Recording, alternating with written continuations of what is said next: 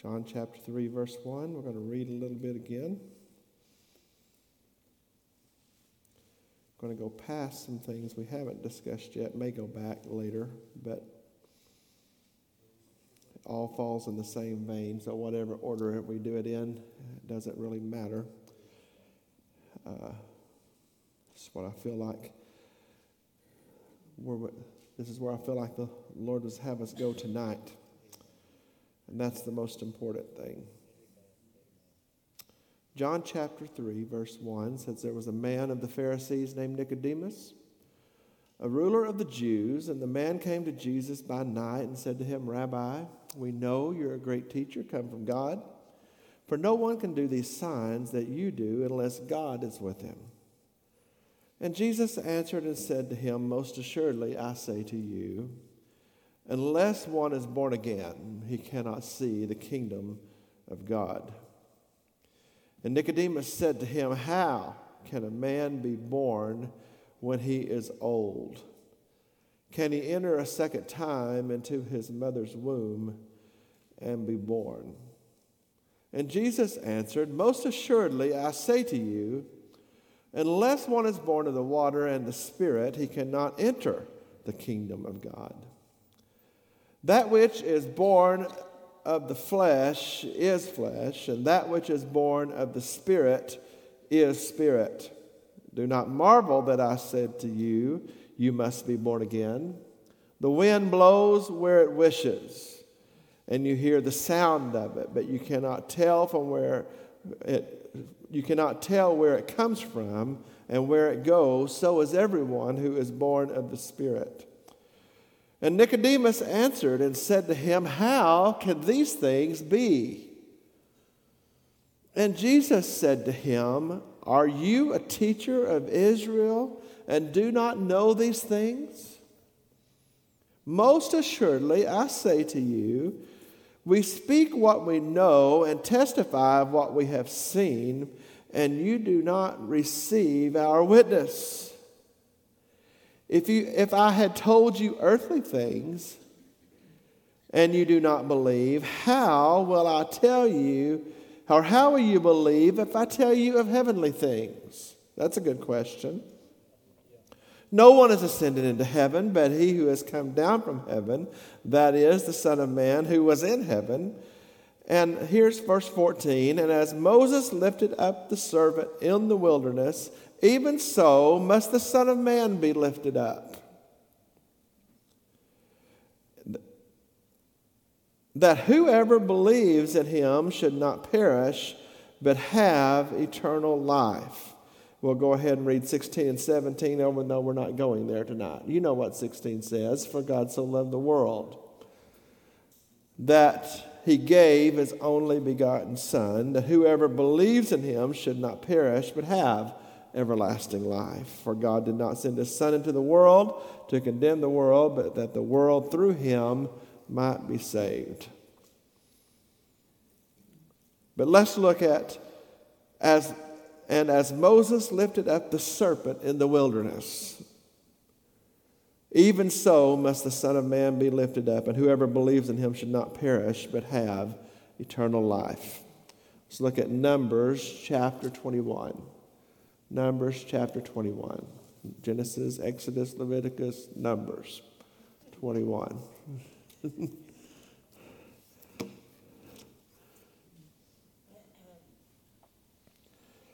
know, used to I didn't know where to find things, and I say where it's at, but you know, everybody's got a phony Bible now, and they can just go right to it.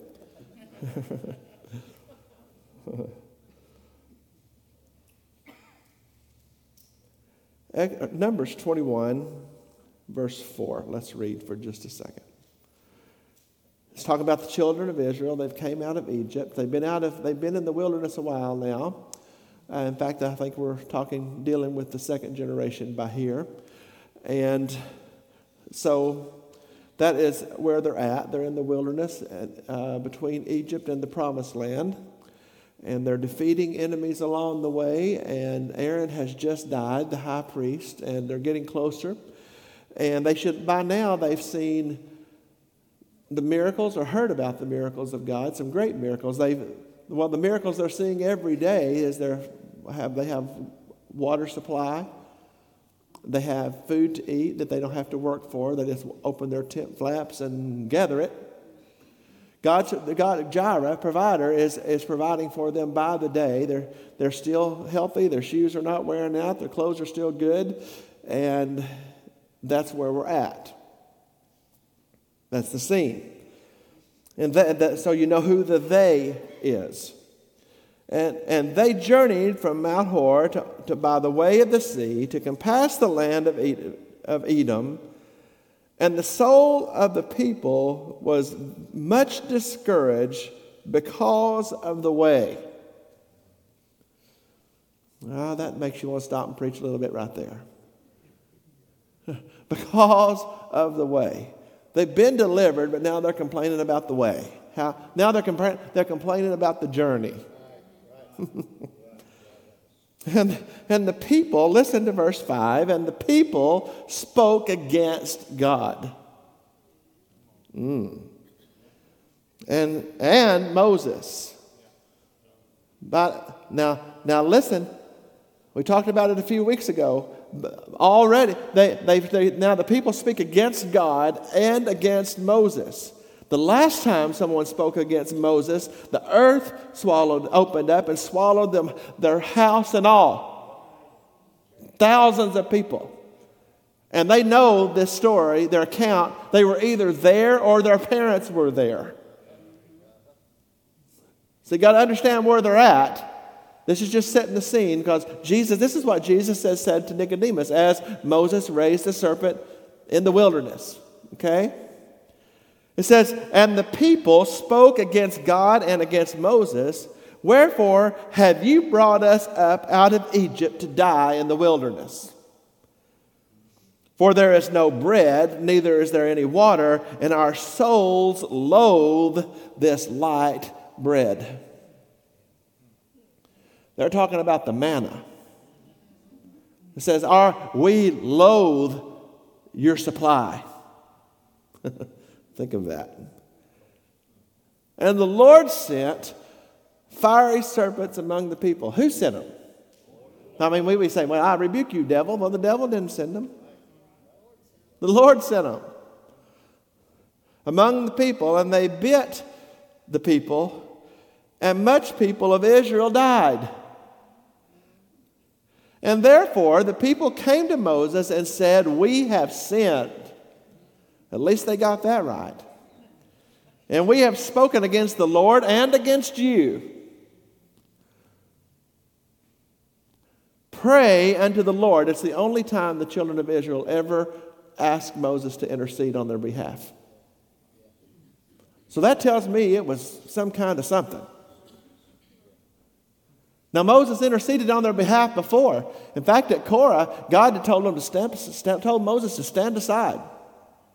He said, I'm going to wipe them out and I'll raise up a new people. And Moses interceded on their behalf, and God didn't do it. He said, Okay. But the people cried out to, to Moses, said, We've sinned against the Lord, we've sinned against you. Pray to, unto the Lord that he will take away the serpents from among us. And Moses prayed for the people. Oh, that makes me want to preach to preachers right there. If I had a, if I had a house full of preachers, I would preach to preachers right now. Because you know what? They deserve to get got. They did. And, and they, everything that was happening was about because, because of them, not Moses, not God. It was their fault. And now they're in trouble. And human nature would say, I ain't praying for you, pray for yourself. Human nature would say, I have prayed for you and stood in your I have I have called God off of you more times than you could ever imagine. And here you are doing it again. You want a prayer? You pray for you.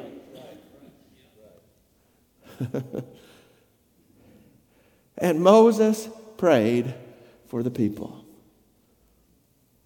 That's the heart of a pastor is what that is.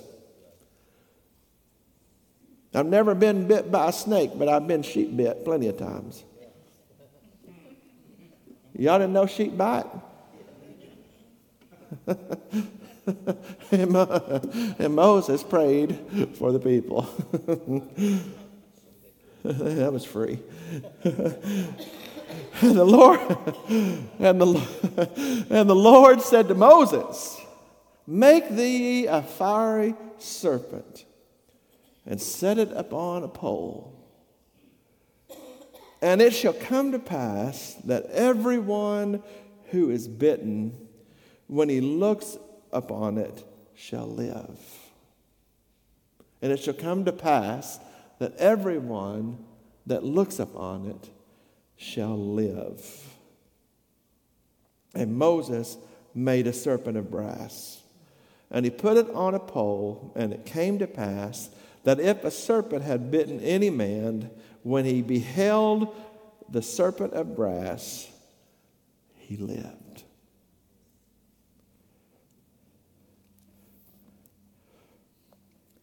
And as Moses lifted up the serpent in the wilderness, even so must the Son of Man be lifted up, that whoever believes in him should not perish, but have eternal life. He has turned the tables on the teacher of Israel. That's what he if you you are a teacher and you don't know these things, he said, if I'd have told you natural things, you would have understood that. So let me give you something of the law that you're going to understand. See, Nicodemus was a Pharisee. He was a person of the law. He was, he was a religious leader. He said, just as Moses raised up the fire. Believe me, he knew everything there was to know about Moses. He knew everything there was to know about the people of Israel coming out of bondage. He said, and Jesus would say this later in John chapter 12. What would he say? He said, If I be lifted up, I will draw all men unto me.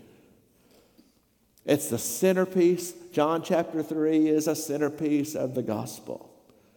If I be lifted up, just as Moses lifted up the serpent in the wilderness, when he lifted up the serpent in the wilderness, everything that looked on it, every man that looked on it lived. Heavenly Father, help us with your word. Help us walk through.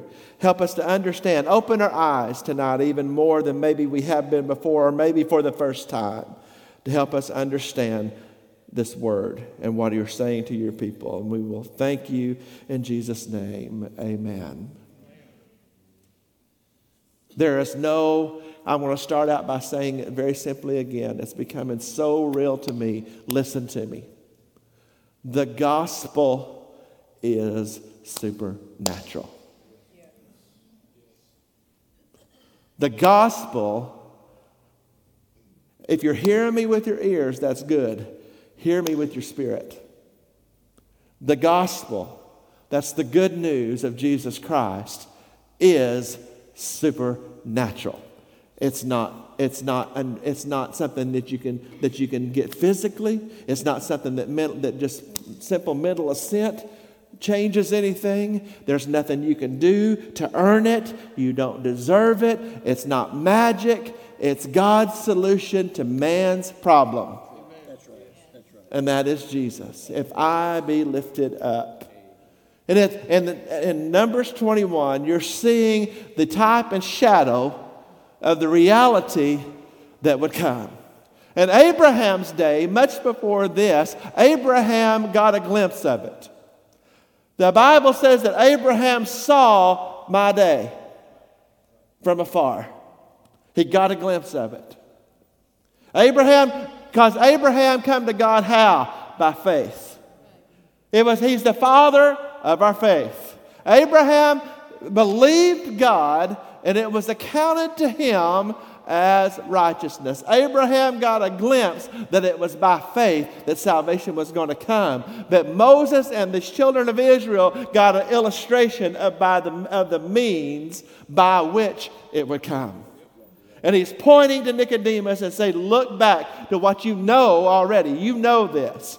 Abraham knew it was by faith. Moses got a vision. He got an actual depiction, a physical image of what it was going to look like. He, Moses saw a, a, a sacrifice on a cross in the brazen serpent that was raised on a pole. Well, you say, how in the world is a snake on a pole about Jesus?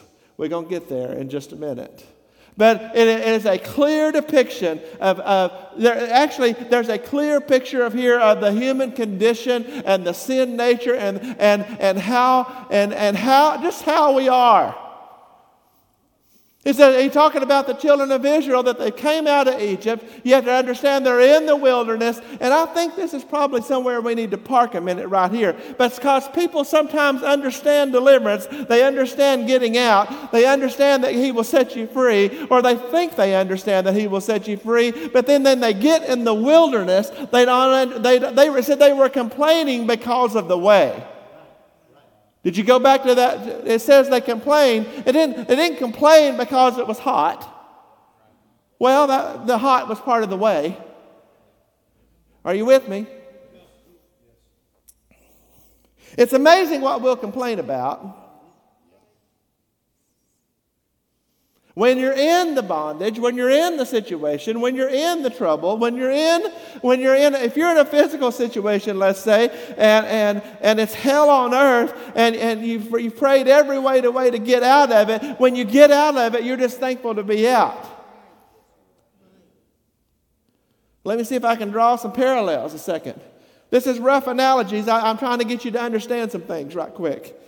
Have you ever had anybody that applied for a job. I've seen this so many times. They apply for the job, they agree to the terms, they start said job, they prayed for job, they called the prayer chain to have everybody else pray for the job. They get the job, agree to the job, start the job, and they're not in the job any, they get their paycheck, they're liking that, and they're not any time into the job, and then they start complaining about their job. You ever, you ever heard of that? Trying to draw illustrations. There's nothing like being an employer that somebody begged you for a job for. I've been there many times. They, they worried you to death. They called you, texted you, emailed you, talked to your friends at the store. If you put in a good word for me, everything in the world, and you break down and you hire. You knew you didn't need to hire them. They just worried you to death, so you hired them. And every time you do that, they're going to bite you. It's amazing how that happens. They're going to bite you. I was in a grocery store back home. I may have told this one time here before. And there were two girls. One was cashier, and the other one was psyching. And when I came up, they were busy a little bit. And, but you know what? She never said hello. She never said, how you doing? She never said anything. They were just running my stuff through, and they were talking to each other the whole time in the conversation. They never even acknowledged that I was there. They were just scanning my stuff, bagging it, scanning my stuff, bagging it, and talking to each other. Well, they weren't just talking to each other. They were complaining to each other. The whole time he was there. I can't believe how they done my schedule.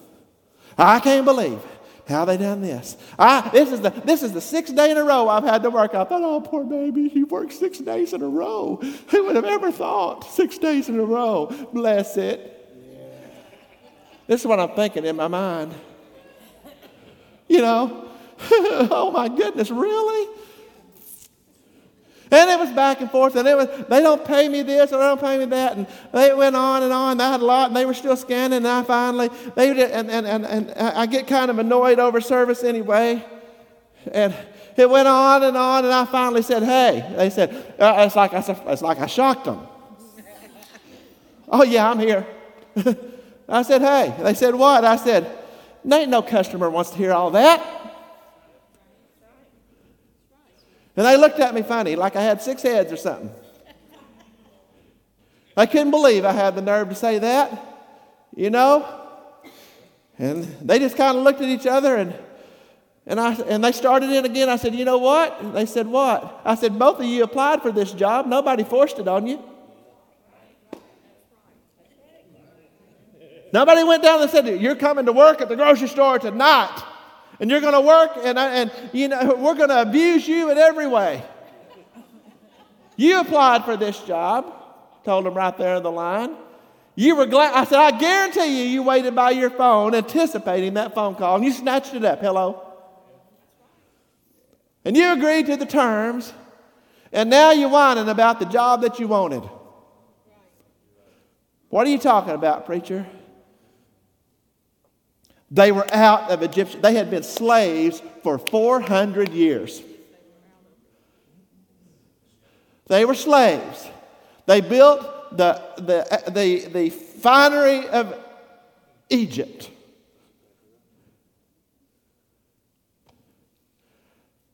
And now they were out miraculously. God delivered him himself. And now they're complaining about the way. I'm seeing believers all the listen to me. There's a few things you need to know. There's always going to be a wilderness. You know that the wilderness was actually in God's plan? You say, Oh, I thought their disobedience put them in the wilderness. No, their disobedience prolonged the wilderness. They should have been able to get to, from Egypt to the promised land in just a few days through the wilderness. They were going through the wilderness regardless. It's a transition, a process. It's right. And you know how you, uh, I might, before I forget it, you might as well know how you get from, you, from deliverance to the promise.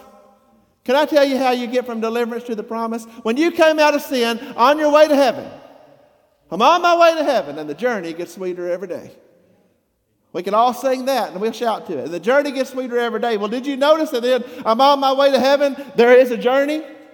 I'm on my way to heaven and the journey gets sweeter every day. Well, the sweeter of the journey is on your way to heaven because everything between may not be fun and games. In fact, it's called life. Sometimes life stinks and it's hard and it's everything, eh, eh, well, it just, it's, it's, it's terrible sometimes.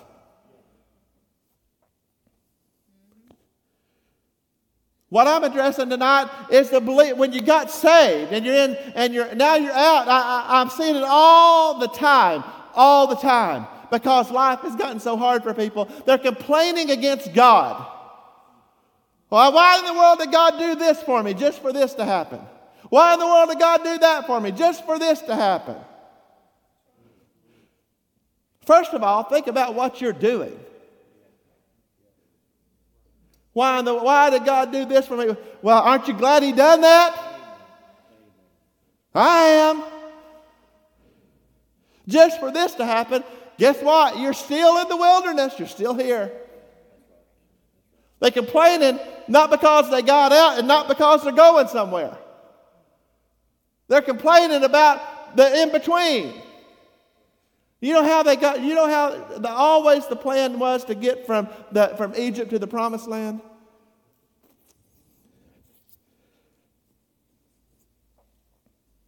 It's deep. You ready to watch this? It's deep.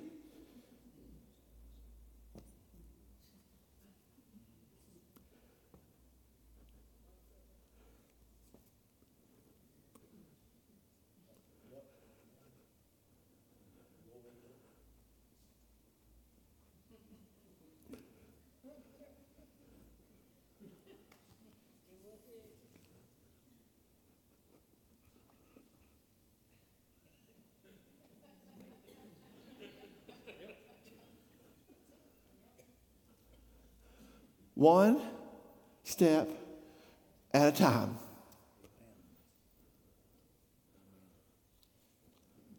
It might be the reason that he says that we walk by faith.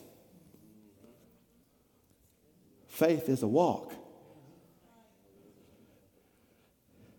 Faith is a walk. You know how a, eh, a, a journey, what's the old saying? A journey of a thousand miles begins with the first step. And they're they're on their way. We're on our way to heaven and complaining about the way.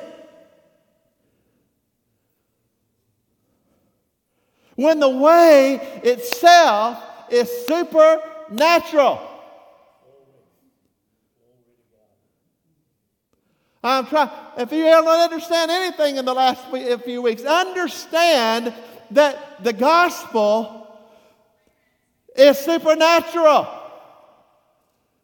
The journey out, your first step out of sin into life, out of darkness into light, into, from dead to life, was a miracle a supernatural miracle from the living God that there is not, if you lived a hundred lifetimes, couldn't have taken the first step.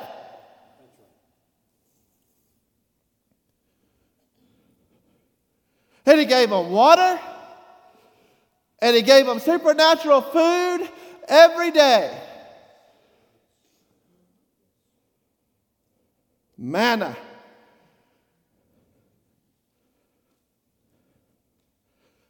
And we loathe this light bread that you've given us. They didn't loathe Egypt. That's not what they're talking about. They didn't, they didn't loathe the things, the, the hardship. That's not what they complained about. They complained about the very things that God was doing for them supernaturally. You didn't even get in this wilderness without me. That's one thing that we to understand as believers. When He called you out of darkness into light, when you said yes to Him, it was, it's a miracle that you're even there. And then he gave them, when they, they cried out, says, Moses, pray for us. We've sinned against the Lord and you. You know what that is? That is that is a confession. That is when a repentant heart come because of their circumstances. Pray for us. And Moses prayed. But then what Jesus is pointing to to Nicodemus, he gave him a, he, he, this is a clear picture of what was to come.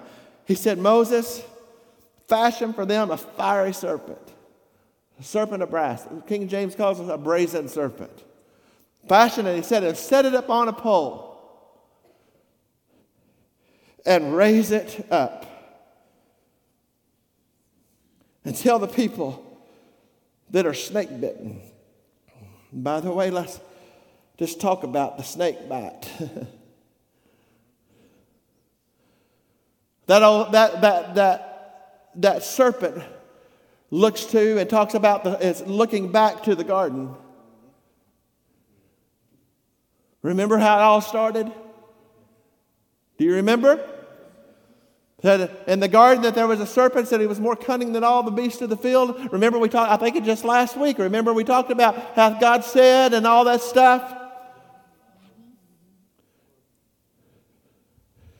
That serpent, repre- that serpent representing the, the, the deceitfulness of the enemy. The very, the, very, the very snake himself, the sin and all the sin nature that comes with it. So I thought it represented Jesus Christ. It does. How? At the same time. Why? I'll explain it to you.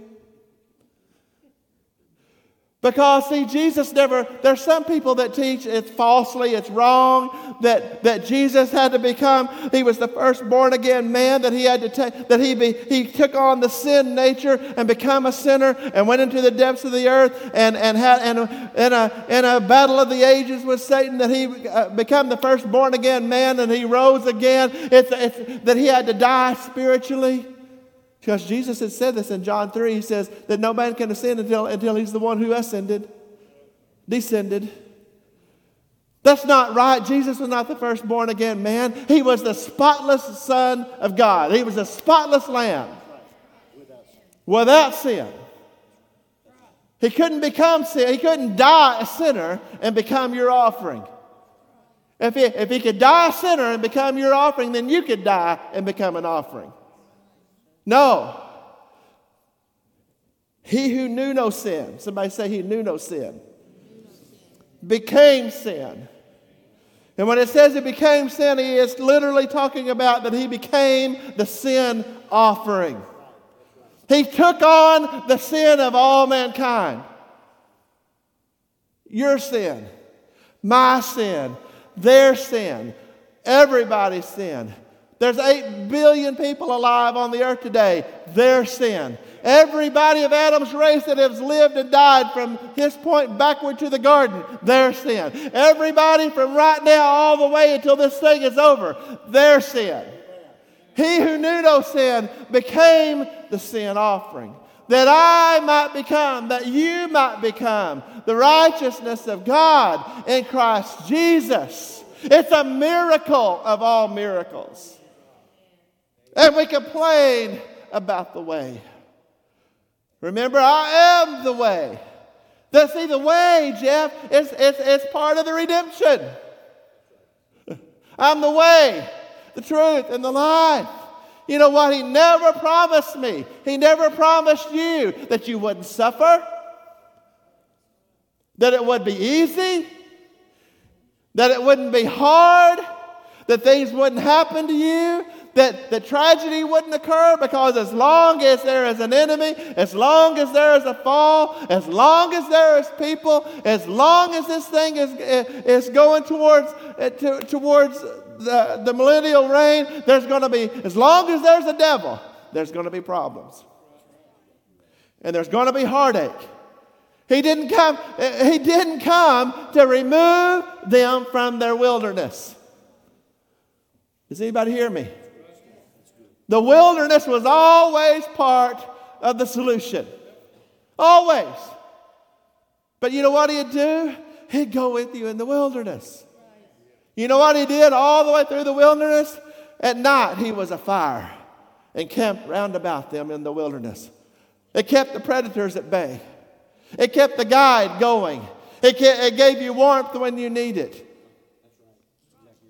It was provision, Matt. And it was a guide. And even in the wilderness, you know what he did? It was wilderness, Jeff. And you know what he did? Went with them. Even when they were circling the same mountain for 40 years, you know what he did with them for 40 years? Stayed with them. Stayed with them. You know what he did? They were, they were there 40 years by their own disobedience. You know what he did? Gave them water, gave them food, protected them. See, they wasn't getting eaten by animals and falling dead with, with old age and heart attacks and everything else in the wilderness. The only time they were dying in the wilderness is when they got stupid and rose up against God. You're not going to find anybody else dying in the wilderness. Every time you find them dying in the wilderness, it's because they rebelled against God. See, you're not designed to die in the wilderness. You're designed to come out with Him and Him to go with you through the wilderness. That's what that's the plan. oh, we loathe. I know people right now that if they, uh, uh, maybe they're watching. If you're watching, hear me. Maybe you, are watching, maybe you're mad. Maybe you know exactly who you are. Uh, if you're there right now, I've got confidence in the Holy Spirit that you know exactly who you are. Whether now or later, it could be, if, it's, if, if the Lord tarries and somebody finds this night, 10 years from now, 20 years from now, you're going to know who you are. It's no time to grow bitter in the wilderness. Hear me. You are, you are brought out by the power of the living God. And in your hardest times, He's with you. In your wilderness, you need it. We need, the, we need the wilderness. We do. We need it. He don't give us anything we don't need or deserve. You better be thankful for mercy and grace that we don't get everything we deserve. Thank God. they loathe. They, they, they, they, they, begin, they loathe the way. They loathe the bread, the provision. When I think about that He's the bread of life, it's a scary thing that they loathe the bread. Have you thought about it? Jesus said, I am the bread of life. Do you know when, they had that? Remember the ark? When the ark was built? Everybody remember what was in the ark? What God said, you build the ark, you build it this big, you build it this way, you build it this big, these dimensions. Put this on on the cherubim over the mercy seat. You plate it in gold, you carry it on your shoulders, and inside the ark, you're going to put what? You're going to put a pot of manna.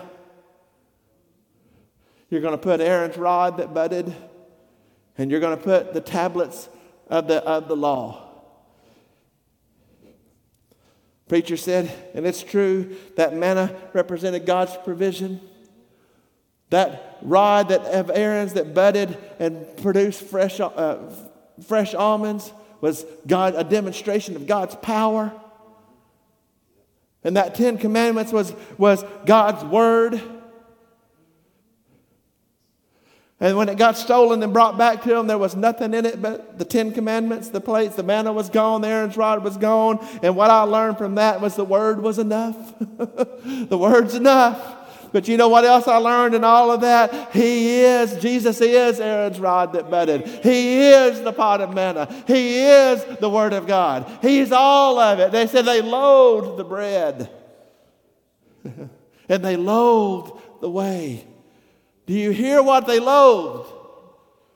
Why do you think that God's anger was kindled against them and, the, and that the, the trials and fires and the fiery serpents were allowed, the killing sin, the attack was allowed to come on them? That today there's still people that, that they loathe Jesus Christ. Here, you're not connecting it.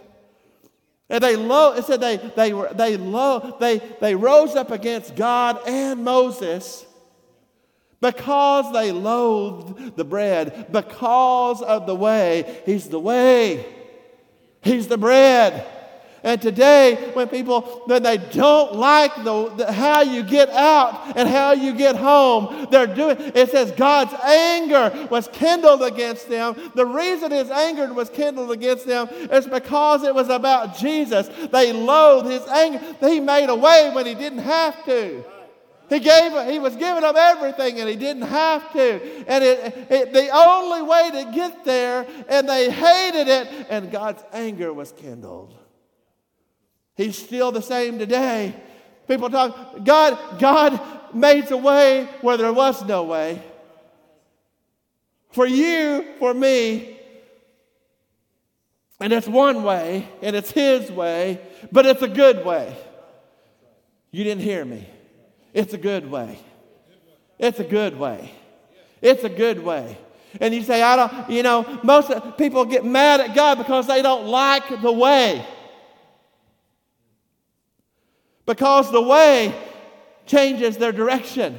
The way makes them have, if you're going to be in the way, you have to be obedient. If you're going to see it to be in the way, to be in Christ, you have to you have to do it His way. And see, our nature wants to do it our way, my way. Frank Sinatra sung about it. Best of all, I done it my way. There is no my way on the things of God. It's His way. It says, and they despise the way and loathe the bread. That's Jesus. It's still the same. It's still the same. It's still the same. It's no different. This is why Jesus is talking to Nicodemus. I'm it. Unless a man be born again, he cannot see the kingdom of God. Supernatural. There's a supernatural occurrence that has to take place. If I'd have told you things of the flesh, you don't understand it. You don't understand that. How are you ever going to understand this? How? He says, Make a serpent out of brass, out of bronze, put it on, fix it to a pole, and raise it up. You know, he didn't say, Set them all down and have talk with them. So don't, don't, don't shout me down when I'm preaching good. All right? He, he, didn't, that's not what he said.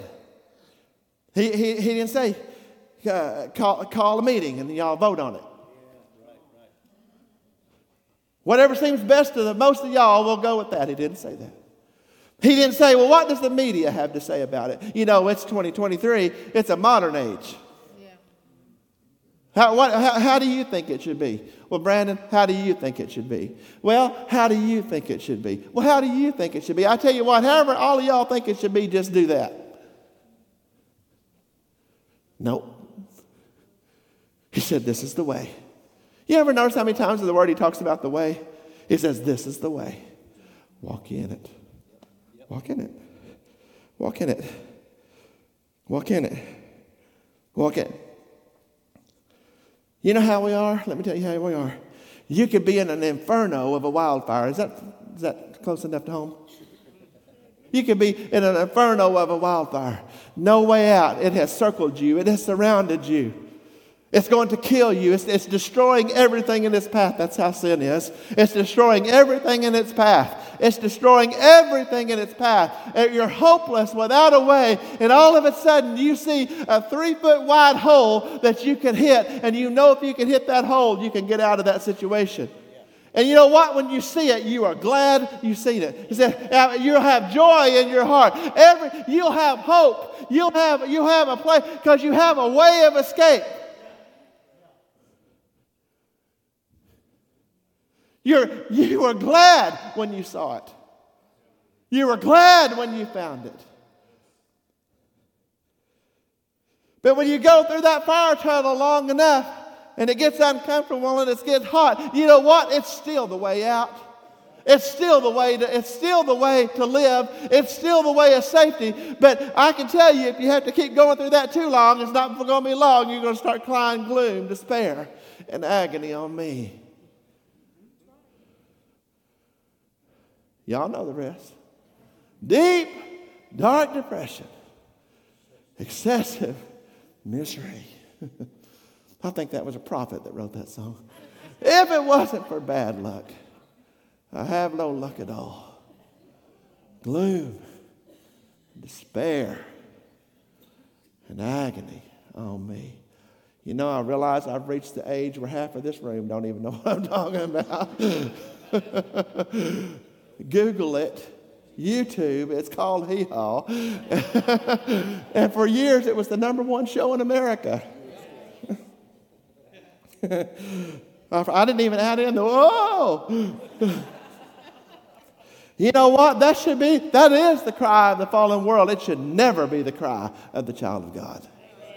If you've got the way out, if you're in the way, well, some people's been in the way all their life. I'm not, I'm, i mean, if you're, in the, if you're in the way,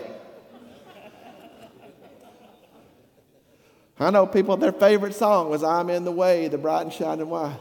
I thought, yeah, I've been, you've been in the way at that church for 40 years.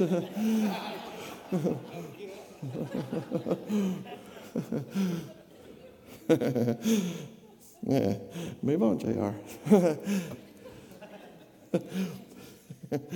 I'm talking about the way out. I'm talking about the way out of bondage to home. Are you still with me? Raise up. See, that brazen serpent was represent was pointing towards the one who would take on the nature of sin.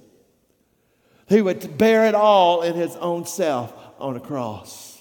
It was talking about the one who would take the weight of the world, who would take the sin of the world, He would, he would pay the price for all of it. For he, you know what? He paid the price for my stupidity. He paid the price for my foolishness. He paid the price for my iniquity, for my sin, for yours. Think about it. Don't, we don't even like paying the consequences for, for, for when we mess up at work. And he talking, we're talking about someone who took on, who took on everything, every foul, filthy, disgusting way you can think of to be an abomination to God, and he drank the cup. He did. That night in the garden. You know what? He didn't want to. In his, in his deity, I told the kids in chapel this morning, in his deity, it was his purpose. For this cause the Son of Man was made manifest, that he might destroy the works of the devil. In his deity, that's why he came. In his humanity, he didn't want to do it. You said, Yes, he did. No, he didn't. He said, he, and he, he was to the place uh, that, that it was such, so, such a great torment what he was facing. This cup that he was about to partake of was so great that it says that his sweat became as great drops of blood.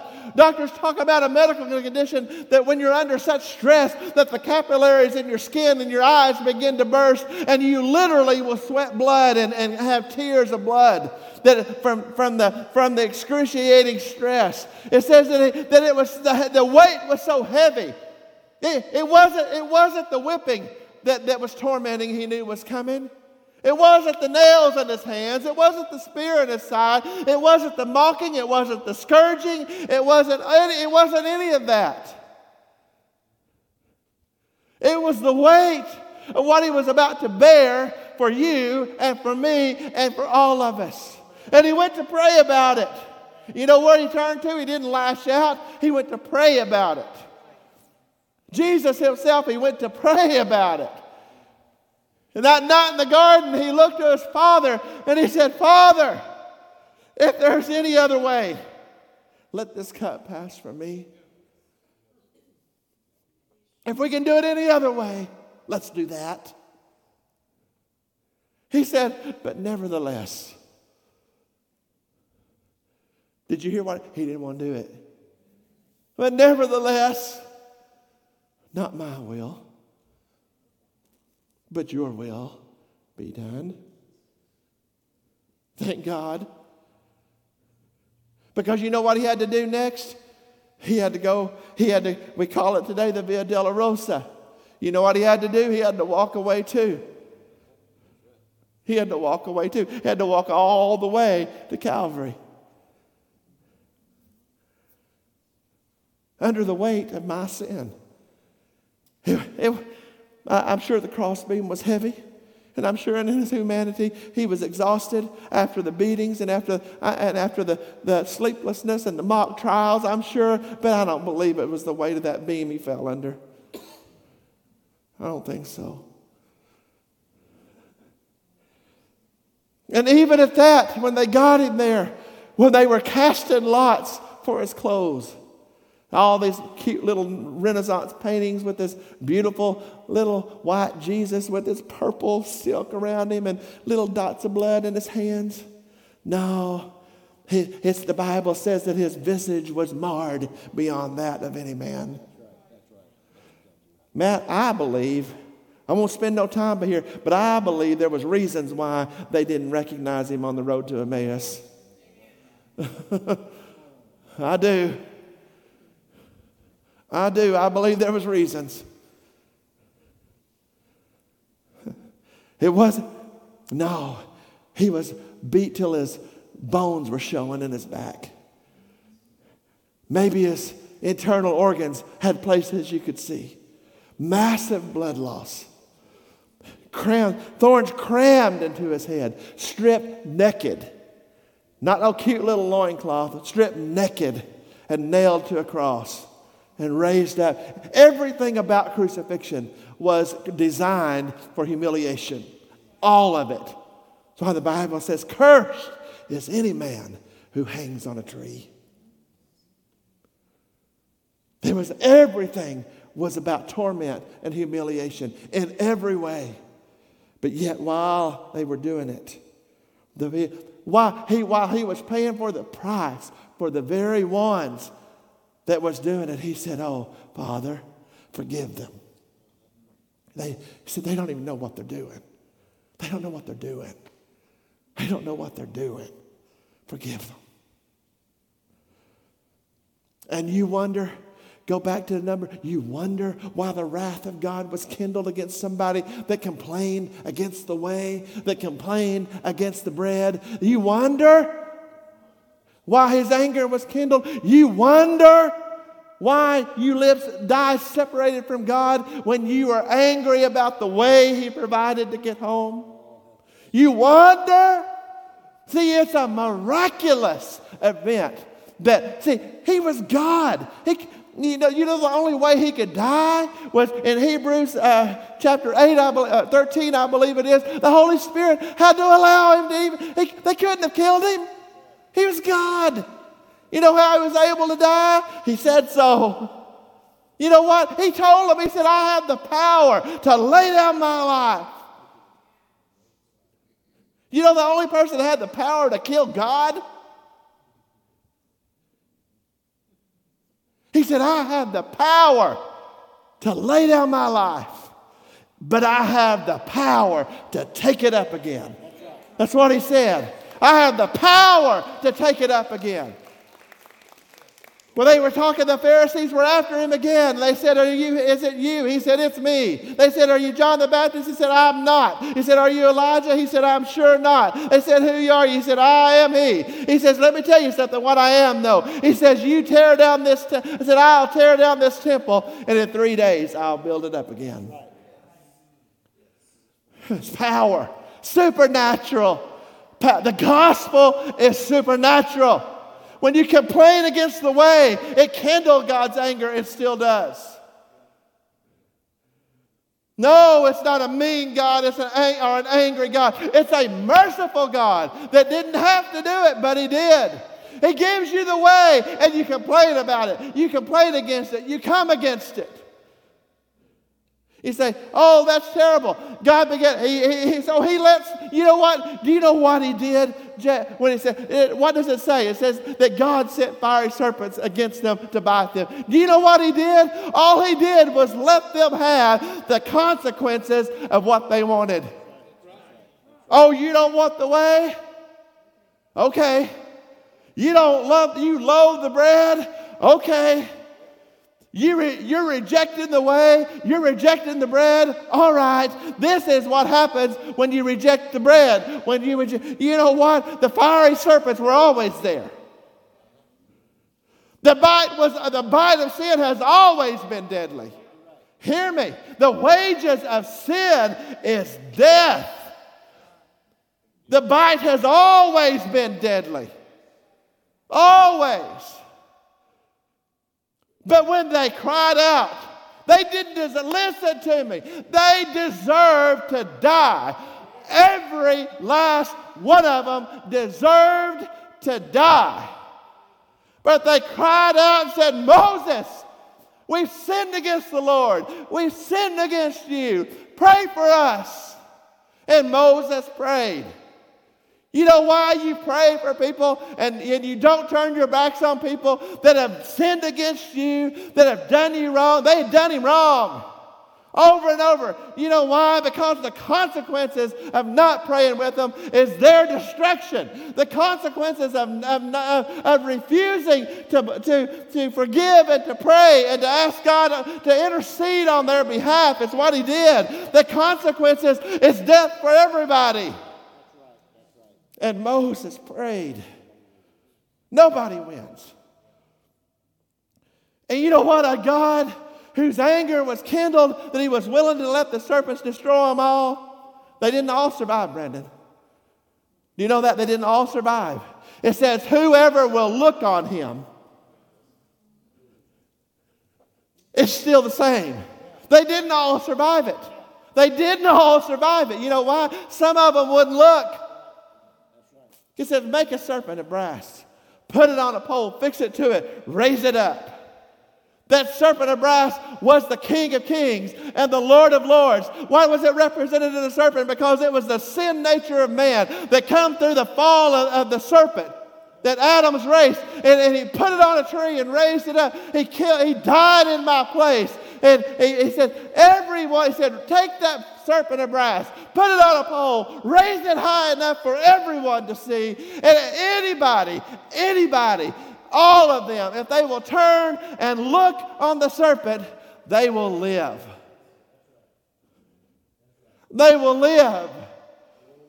They could have said, I ain't looking at no, they did. Some of them, no, they did because they didn't all survive. I ain't looking at no stupid brass snake. That's right.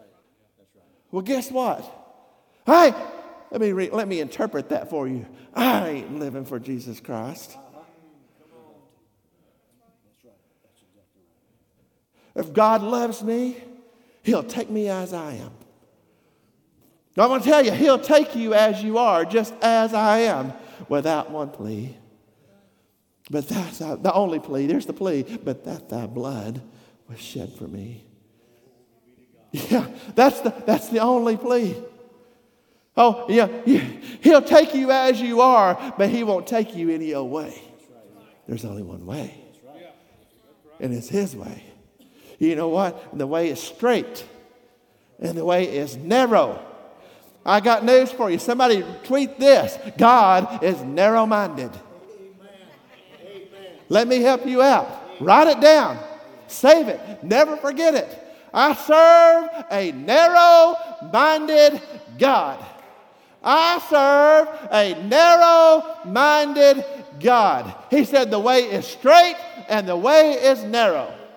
Said, he said, and few there be that find it. Everybody ain't going. Because every, you know why? Because everybody won't look and live. Some of it, some of it's their pride that I'm not looking at that. I'll do it my way. Well, guess what? You will die of a snake bite in the wilderness because the snake has already bit you. The poison, listen to me, church, the poison is already in your veins. And you will die if you don't look at them.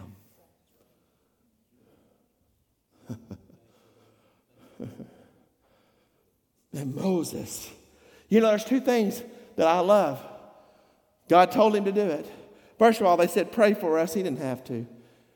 He said, Pray for us, and it says, And Moses prayed. And God says, Make from a serpent, put it on a pole, and raise it up. And you know what? You know, listen to this. This is one man's obedience. See, through one man's sin, fall came. Here's a man's obedience. Hear it. He says, And Moses made a serpent. Me and Jeff got it. He made a serpent. You know what would happen? Moses didn't make a serpent. If God, if Moses didn't obey God, God, God said make a serpent. Yeah, I did, let me read. Let me. What verse is that? So you make. So you know, verse nine. Verse nine says, and Moses made a serpent of brass. So Moses made a serpent and put it on a pole. I, I, I even like that. And so it was. God said, Make a serpent, put it on a pole, raise it up. Whoever looks on it lives. It says, And Moses. So God said to do it. God said to do that. So Moses made a serpent. Do you think Moses understood all that? I don't think Moses understood all that. You know why? I don't understand all that. I just believe him. He just told, he told Nicodemus, if I'd have told you natural things, you'd have understood it. So, how about I tell you some supernatural things? And I'll take you back to what you think you know. You know Moses, like Moses raised up a serpent in the wilderness. So, Moses made a bronze serpent and put it on a pole, and so it was. If a serpent had bitten anyone, when he looked at the bronze serpent, he lived. Do you know what that is? That is the gospel on a bumper sticker. And so it was that anybody who looked on the serpent lived. If, any, if anyone had been snake bit, let me tell you, we all snake bit. Come serpent in there. We all snake bit. There ain't no if involved in our situation. But if anyone, if anyone that was snake bit looked, that means some of them didn't. It tells you some of them died. Let me find that. Just so you may.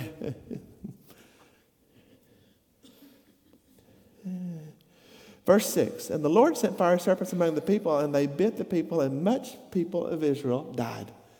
How many did A few people in Israel died. Many. Many. It wasn't just a few here and a few there. Many. It's still the same way. It's still the same way. All you got to do is look and live. That's all you got That's all you got. Few there be there funded. All you got to do is like, uh, you know, some of some of us are, are mad because of the way. Some of us are just tired of the bread. You know what? Being tired of the bread. You know what? You know how much of the church is tired of the bread? You talk about the gospel, just preacher say, oh, preacher, I've heard all that. You can see when you start just down a gospel road sometimes, just, just take the Roman road. People are like, yeah, if I'd have known he's going to preach that today, I'd have went to the lake because I know that.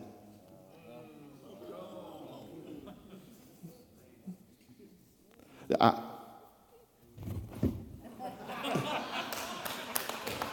I'm getting too old to fall on the floor.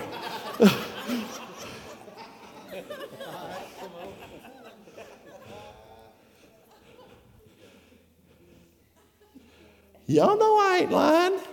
If I, oh, you know, I, sometimes that preacher, he preaches stuff, you know, if he gets really wound up, that's when I like it. Or if he gets really wound up, that's when I hate it.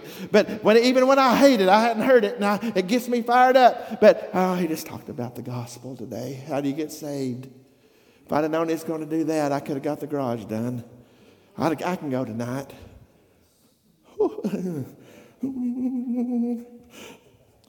Y'all ain't to shout, I will.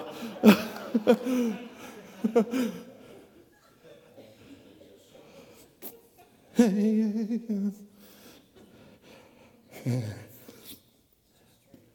loathed the bread. You know what they were? They were tired of the bread.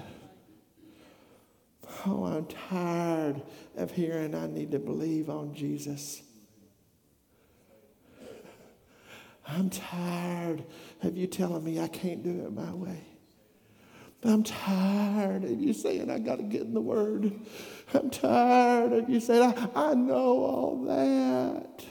Well, that makes you a hundred times more responsible for the fact that you didn't do it. Yeah.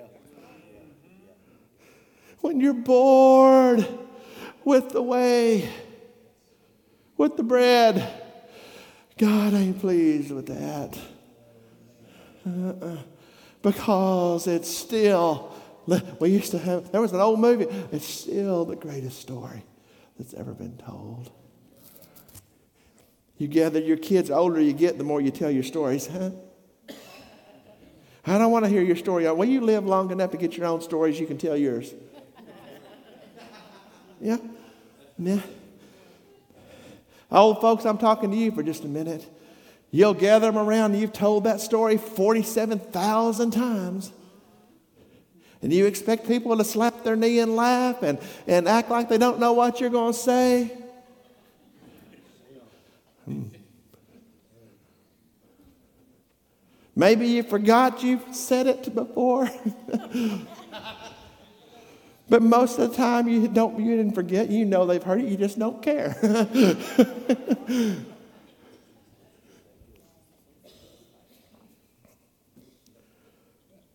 This is the greatest story that's ever been told.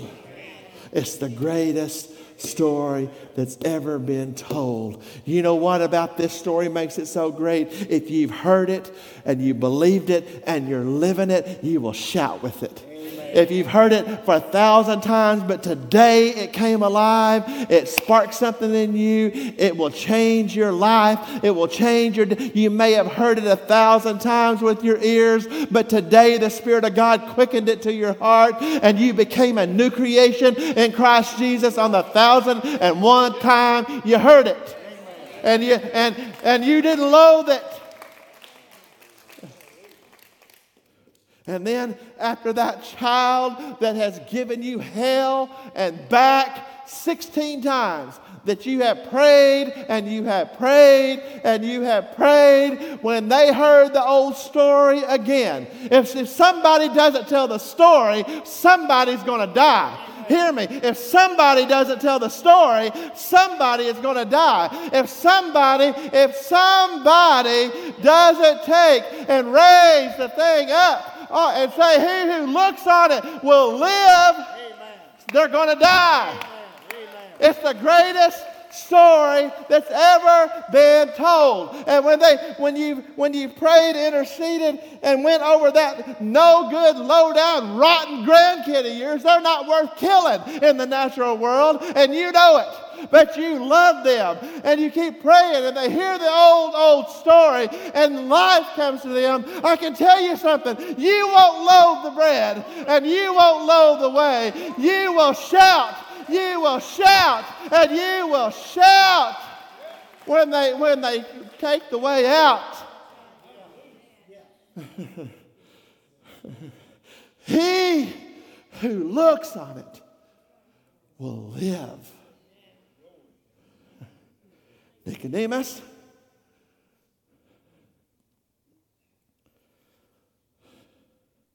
you must be You must be born again. Just like Moses, who raised the serpent up in the desert. So, even so, must the Son of Man be lifted up, that whoever believes in him should not perish, but have everlasting life. Why would he do that? For God so loved the world that he gave his only begotten Son, that whosoever believed on him should not perish, but have everlasting life. Yes. Yes. Yes.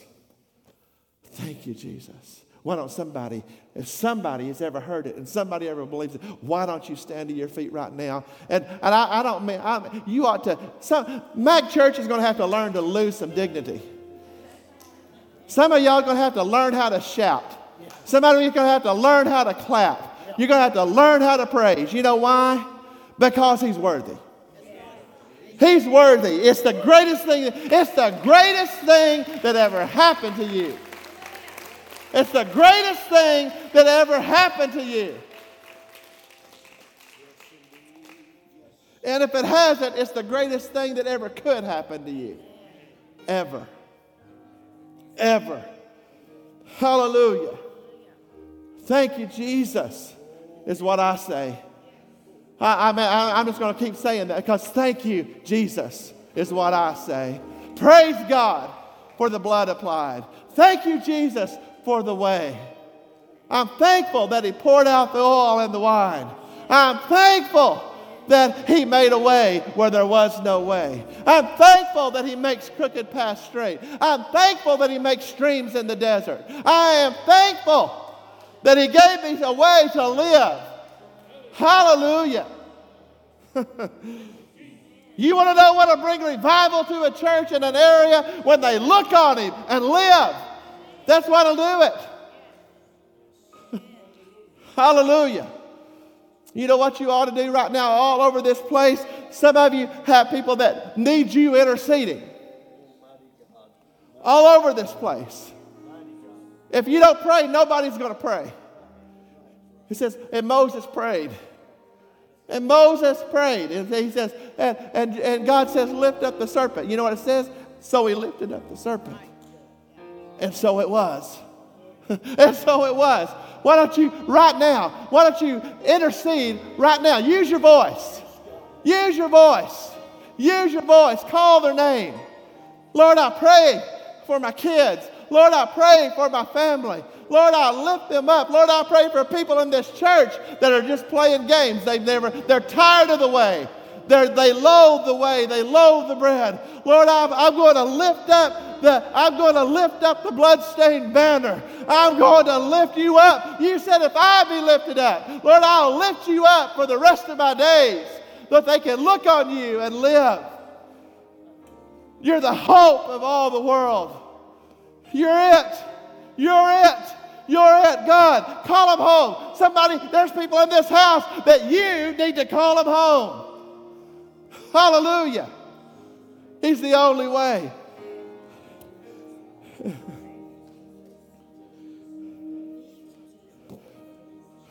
Hear me in this house. There's, there are mom and dads in, and grandparents in this room, and they're watching. That here's something that needs to happen.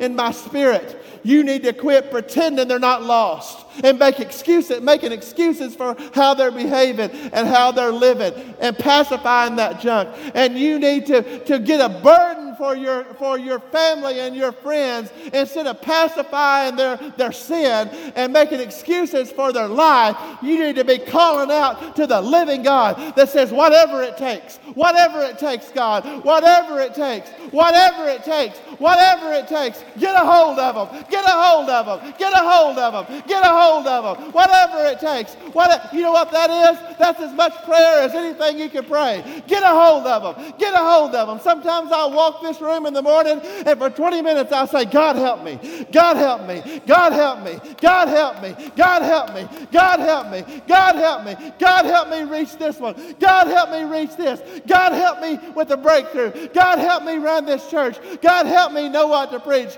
God help me, God help me know what to say, God help me know when to shut up. Then I'll say, then I'll say, whatever it takes, whatever it takes, whatever it takes, whatever it takes, whatever it takes. You know what that is? That is petition. That is petition. We need to learn how to pray until something happens. We think it's all these mixed and mighty words and flowery, eloquent prayers. And you know what it is? It is a heart that is rent before God, that has a desperation to see Him move. God, help me. God, help me. And whatever it takes. You know what you better add to whatever it takes? Because when God begins to do whatever it takes, say, God, help me to allow you to stay out of your way while you do whatever it takes. I'll quit intervening in their, in their mess. I'll quit. God, help me. God, help me. God, help me. God, help me. God, help me. Help me reach them. Help me reach them. God, give me the boldness that I'll say it. God, give me the words when I do. God, break, rend their heart, break their heart, let them see. Lord, if they've got to be snake bit and get desperate, I'll raise it up. I'll raise up the, the, the, the, the serpent that they can look on it and live. Well, if you're making excuses for them, and, and when you know good and well that it's pathetic that you're even making excuses, you know it's pathetic. They're living like hell. You know that your excuses are pathetic. God, help me to see them how you see them. And God, help me to stand in the gap, to make up the hedge, to intercede until they come home. God help us. Would you ask him? It's 8:34. Would you ask him? In 30 seconds, do it. 30 seconds. Ask him. No, really, ask him. Ask him. Ask him. Lord, help me. Cry out. Hallelujah. Help us, God. Help us, God. Use us. Use us that we can look on you and live. And Father, I'm in this place and it's me, it's me, it's me, it's me, it's me, God. I need you. Somebody in this says, How do I get home? You say, It's me and I need you. Oh, there's all, well, it's me and I need you. Forgive me. Cleanse me. Wash me. And here's what I'm going to do I'm going to follow you. I'm going to get in the way and walk the path. I'm going to follow you. See, Christianity is not a prayer, Christianity is following Jesus until you get home.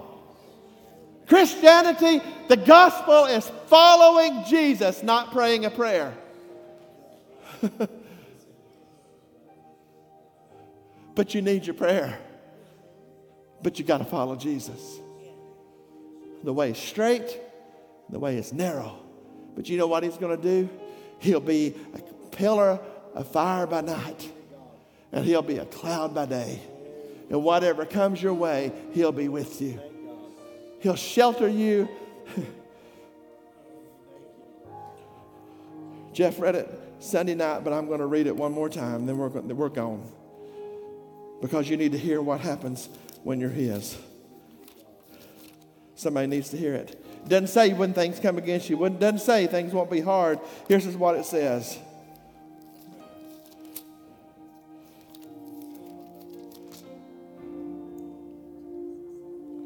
I will lift up my eyes unto the hills from whence cometh my help.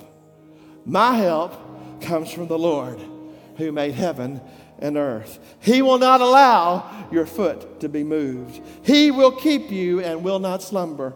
For behold, he who keeps Israel neither slumbers nor sleeps. The Lord is your keeper.